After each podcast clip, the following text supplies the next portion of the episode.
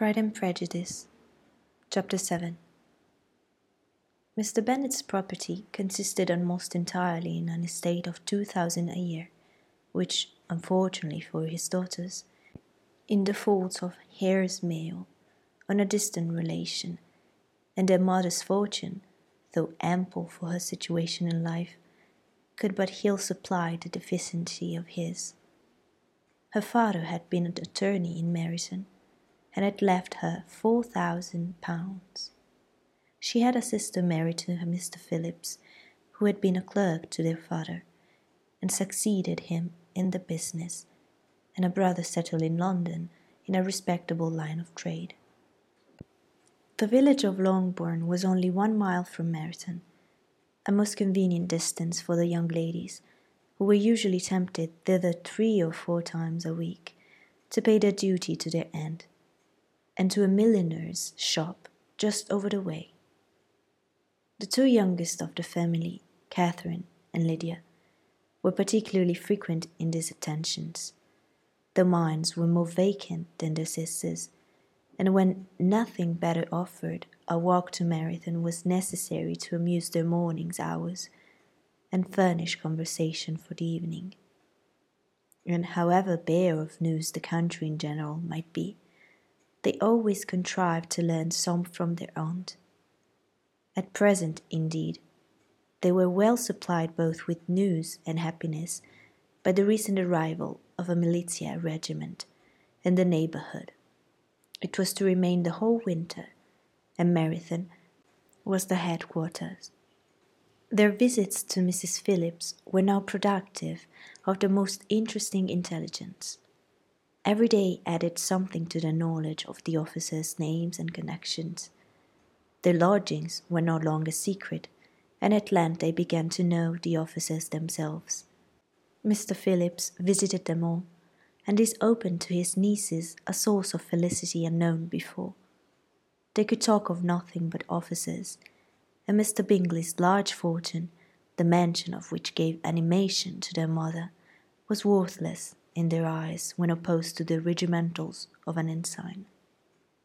After listening one morning to their effusions on this subject, Mr. Bennet coolly observed, From all that I can collect by your manners of talking, you must be two of the silliest girls in the country. I have suspected it some time, but I am now convinced. Catherine was disconcerted and made no answer, but Lydia, with perfect indifference, continued to express her admiration of Captain Carter and her hope of seeing him in the course of the day, and he was going the next morning to London. I am astonished, my dear, said Mrs. Bennet. They should be so ready to think your own children silly. If I wish to think slightingly of anybody's children, it should not be of my own, however. If my children are silly, I must hope to be always sensible of it. Yes, but as it happens, they are all of them very clever. This is the only point I flatter myself on which we do not agree. I had hoped that our sentiments conceded in every particular, but I must so far differ from you as to think our two youngest daughters uncommonly foolish. My dear Mr. Bennet, you must not expect such girls to have the sense of their father and mother. When they get to our age, I dare say they will not think about officers any more than we do. I remember the time when I liked a red coat myself very well, and indeed, so I do still at my heart. And if a smart young colonel with five or six thousand a year should want one of my girls, I should not say nay to him and I thought Colonel Forster looked very becoming the other night at Sir William's in his regimentals. Mamma, cried Lydia, my aunt says that Colonel Forster's and Captain Carter do not go so often to Miss Watson's as they did when they first came. She sees them now very often standing in Clark's library. Mrs. Bennet was prevented replying by the entrance of the footman with a note for Miss Bennet.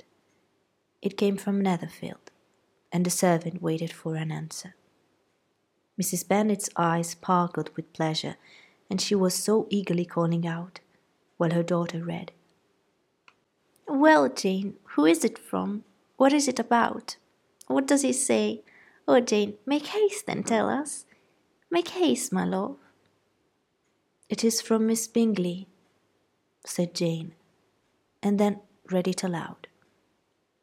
My dear friend, if you are not so compassionate as to dine today with Louisa and me, we should be in danger of hating each other for the rest of our lives. For a whole day's tete a tete between two women can never end without a quarrel. Come as soon as you can on the receipt of this. My brother and the gentlemen are to dine with the officers. Yours ever, Caroline Bingley. With the officers? Cried Lydia. I wonder my aunt did not tell us of that. Dining out, said Mrs. Bennet. That is very unlucky. Can I have the carriage? said Jane. No, my dear, you had better go on horseback, because it seems likely to rain, and then you must stay all night. That would be a good scheme, said Elizabeth, if you are sure that they would not offer to send her home. Oh, but the gentlemen will have Mr. Bingley's chaise to go to Meryton, and the Hursts have no horses to theirs. I'd much rather go on the coach. But, my dear, your father cannot spare the horses, I'm sure. They are wanted in the farm, Mr. Bennet, are they not? They are wanted in the farm much oftener than I can get them.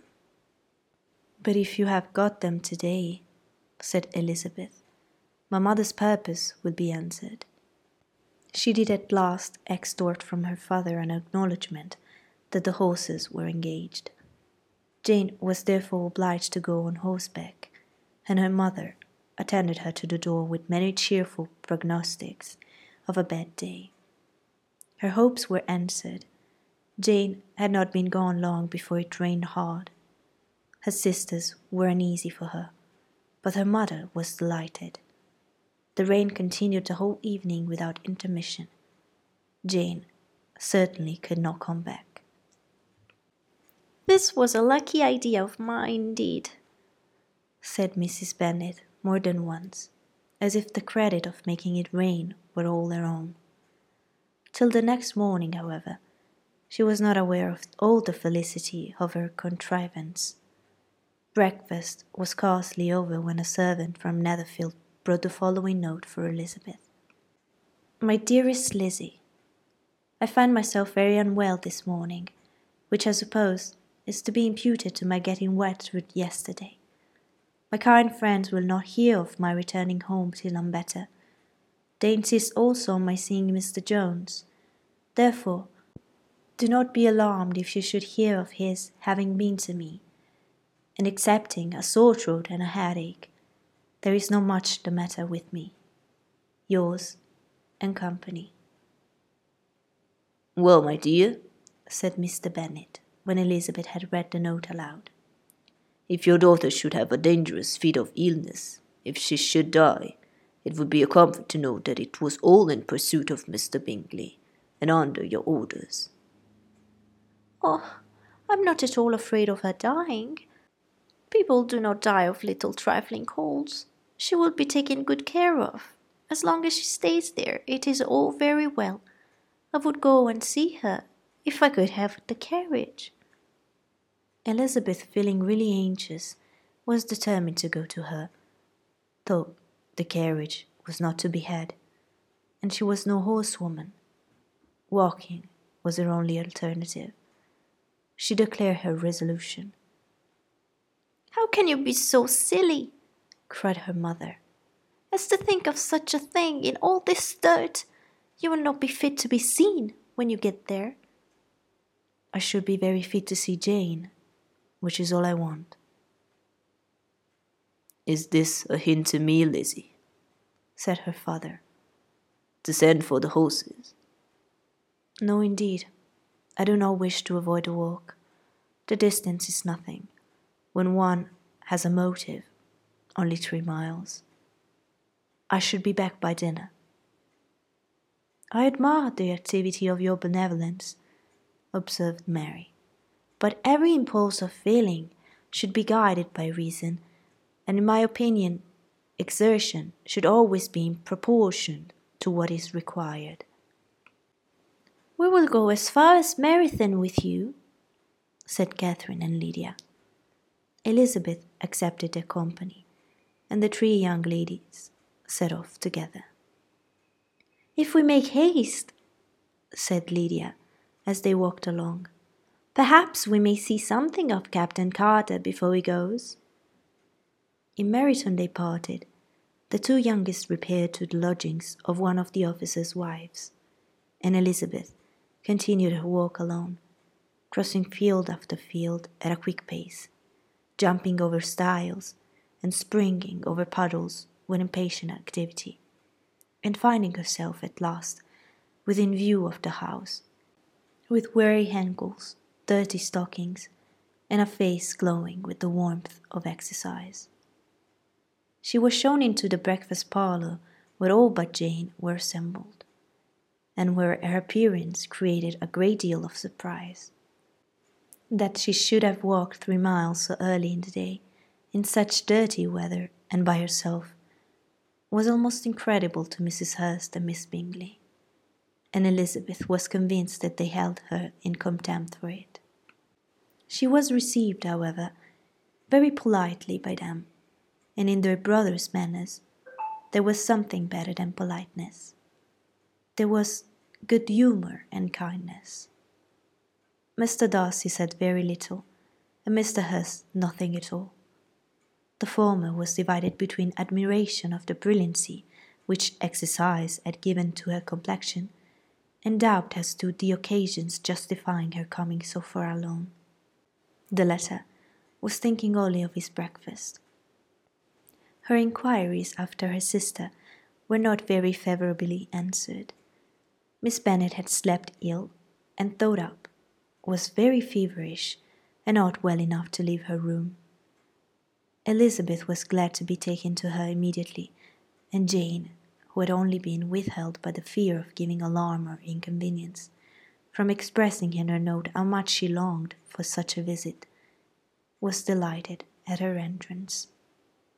She was not equal, however, to much conversation, and when Miss Bingley left them together, could attempt little beside expressions of gratitude for the extraordinary kindness she was treated with. Elizabeth silently attended her.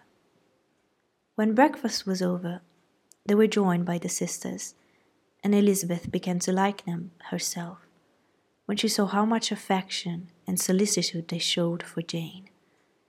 The apothecary came and having examined his patient, said, as might be supposed, that she had caught a violent cold, and that they must endeavour to get the better of it, advise her to return to bed, and promise her some draughts. The advice was followed readily, for the feverish symptoms increased and her head ached acutely. Elizabeth did not quit her room for a moment nor were the other ladies often absent. The gentlemen being out, they had in fact nothing to do elsewhere. When the clock struck three, Elizabeth felt that she must go, and very unwillingly said so. Miss Bingley offered her the carriage, and she only wanted a little pressing to accept it, when Jane testified such concern in parting with her that Miss Bingley was obliged to convert the offer of the chaise into an invitation to remain at Netherfield for the present. Elizabeth most thankfully consented, and a servant was dispatched to Longbourn to acquaint the family with her stay and bring back a supply of clothes.